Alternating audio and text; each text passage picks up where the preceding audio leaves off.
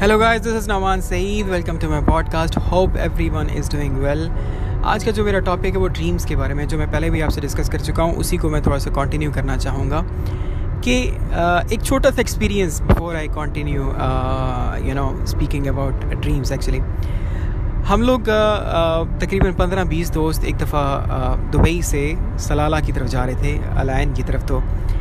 I was driving car at that moment तो मेरे साथ दो चार दोस्त थे। एक साथ में बैठा हुआ था साथ वाली सीट में और दो पीछे बैठे हुए थे। तो मेरे जहन में एक ख्याल आया और एक मस्ती सूझी। तो मैंने सोचा कि चेक करता हूँ कि क्या होता है। I turn off my lights ठीक है? गाड़ी की लाइट्स जो हैं वो मैंने ऑफ़ कर दी। अच्छा एक बात आपको बता दो कि जब आप सलाला की तरफ़ जा रहे होते हैं तो it's almost like twelve hundred kilometres from Dubai मतलब जो ओमान और दुबई का जो बॉर्डर है, तकरीबन 1200 किलोमीटर दूर है वहाँ से। तो जब आप जा रहे होते हैं उस तरफ़ तो ये पूरा सहरा है, यानी आप अगर राइट देखेंगे it's totally Sahara it's it's a total you can say desert you cannot see any person out there.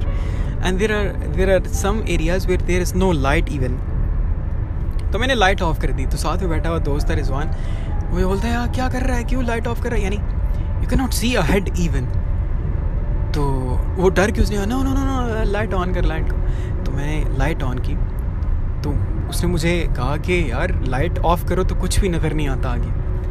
I was going at that moment on 120 kilometres per hour मेरी 120 की स्पीड थी दैट मोमेंट तो मैंने उसको रिजवान को कहा, मैंने कहा, इस चीज़ का रिज़ल्ट क्या है?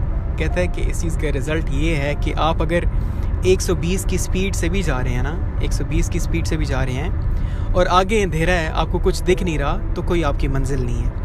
120 की स्पीड से जाने का मतलब ये है कि आप ज़िंदगी में बेशक जितने तेज़ चल रहे हों, हमारी जवानी के अंदर जब जब जिस एज के अंदर अभी हम हैं, आप जितने बेशक तेज़ चल रहे हो, लेकिन अगर आगे अंधेरा है you can not move forward so for that you have to turn on your lights हमेशा इंसान को आगे देख के चलना चाहिए कि फ्यूचर क्या है मेरा। डेफिनेटली हम लोग कहते हैं कि हम लोग हर चीज़ गॉड पे छोड़ देते हैं, जनाब, ठीक है। लेकिन अल्लाह भी ये कहता है गॉड भी ये कहता है कि आप अपने फ्यूचर के बारे में खुद सोचो। मैं उन बंदों का साथ देता हूँ जो अपना साथ खुद देते हैं। तो we have to think about the future this is this is no you know no discussion about it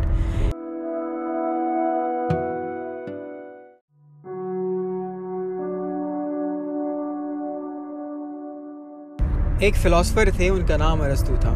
अगर आप लोग उनके बारे में जानते हैं तो।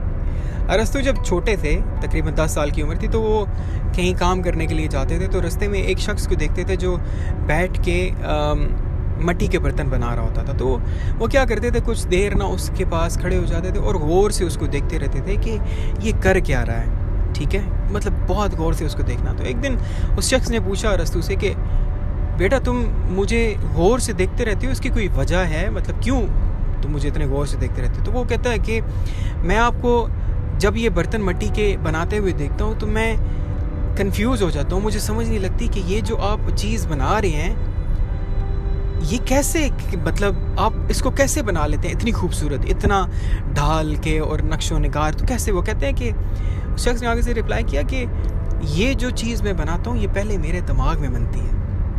मैंने पहले मेरे दिमाग में बनती है तो फिर उसके बाद मेरे हाथों में आती है और फिर उसके बाद इसकी तख्लीक होती है। तो ऐसे ही ऐसे ही खुदा खुदा ने जब ये कायनात बनाई थी, अल्लाह ने जब ये कायनात बनाई थी तो उस टाइम पे भी उसने उसने कुछ सोचा था इस कायनात के बारे में और फिर ये तख्लीक हुई थी। विजन आप का ज़िंदगी के अंदर नहीं है तो आपकी ज़िंदगी महाल है।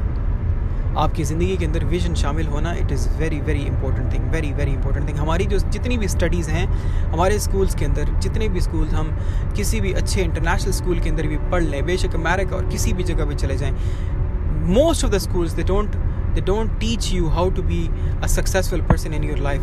How you can be, how you will be a person who will be leading the world. कोई नहीं सिखाता ये। कोई भी नहीं सिखाता। आपको बिज़नेस करना, वो लोग सिखाते हैं। मैंने मोस्टली ऐसे बंदे देखे हैं जो जो एमबीए यानी बिज़नेस में मास्टर्स कर चुके होते हैं, लेकिन वो नौकरियाँ ढूंढ लेते हैं। यानी दे आर वेरी स्पेशल एक someone is if someone is engineer वो यू कि, नहीं यार, मुझे तो इंजीनियरिंग में जॉब मिलनी चाहिए।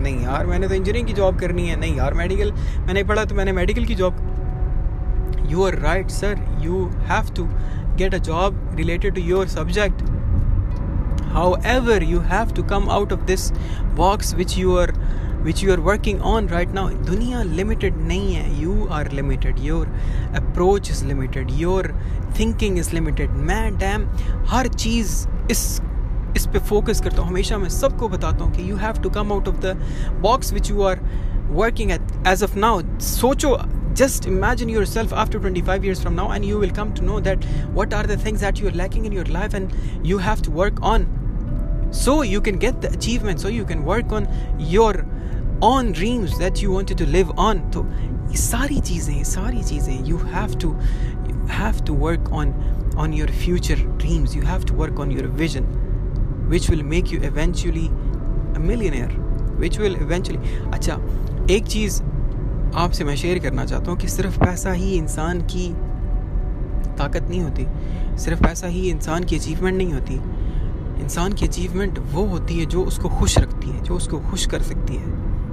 That is very important that is very important हमारे स्कूल कॉलेजेस हमें नहीं सिखाते कि आपने ड्रीम कैसे करना है। अचीवमेंट उन्हीं लोगों को मिलती है। अचीवमेंट उन्हीं लोगों को मिलती है जो ड्रीम करते हैं। अगर मैं मोहम्मद अली जना कायद अज़म रहमत पाकिस्तान के जो बानी हैं, उनकी मैं बात करूँ।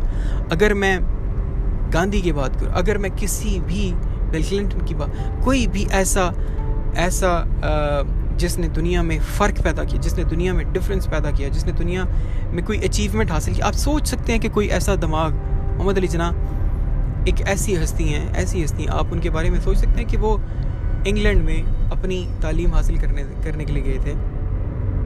उनका भी शोबा इंजीनियरिंग वो इंजीनियरिंग की तालीम हासिल करने के लिए गए थे, लेकिन जब उन्होंने वहाँ पे जाके देखा, उनका माइंड बदला, उन्होंने कहा, नहीं, मैंने लॉ पढ़ना है। उनके वालिद साहब, उनसे नाराज़ थे काफ़ी था कि जो मैंने, जिसके लिए मैंने उसे वहाँ पे भेजा, वो नहीं पढ़ रहा वो। लेकिन उनका ड्रीम कुछ और था। उनका ड्रीम था कि मैं एक अच्छा लॉयर बनूँगा बड़े सगीर के अंदर। और फिर वो ड्रीम किस जगह पे पहुँचा कि उस शख्स ने इतनी मेहनत की कि उसने मुल्क आज़ाद कराया? आज रहती दुनिया तक उसका नाम रहेगा। These people makes a difference these kind of people because they dream they they always dream they always think ahead ये चीज़, यही चीज़ हम लोगों को खुद में पैदा करनी है। और राइट गाइस ये आज की नसीहत थी. Thank you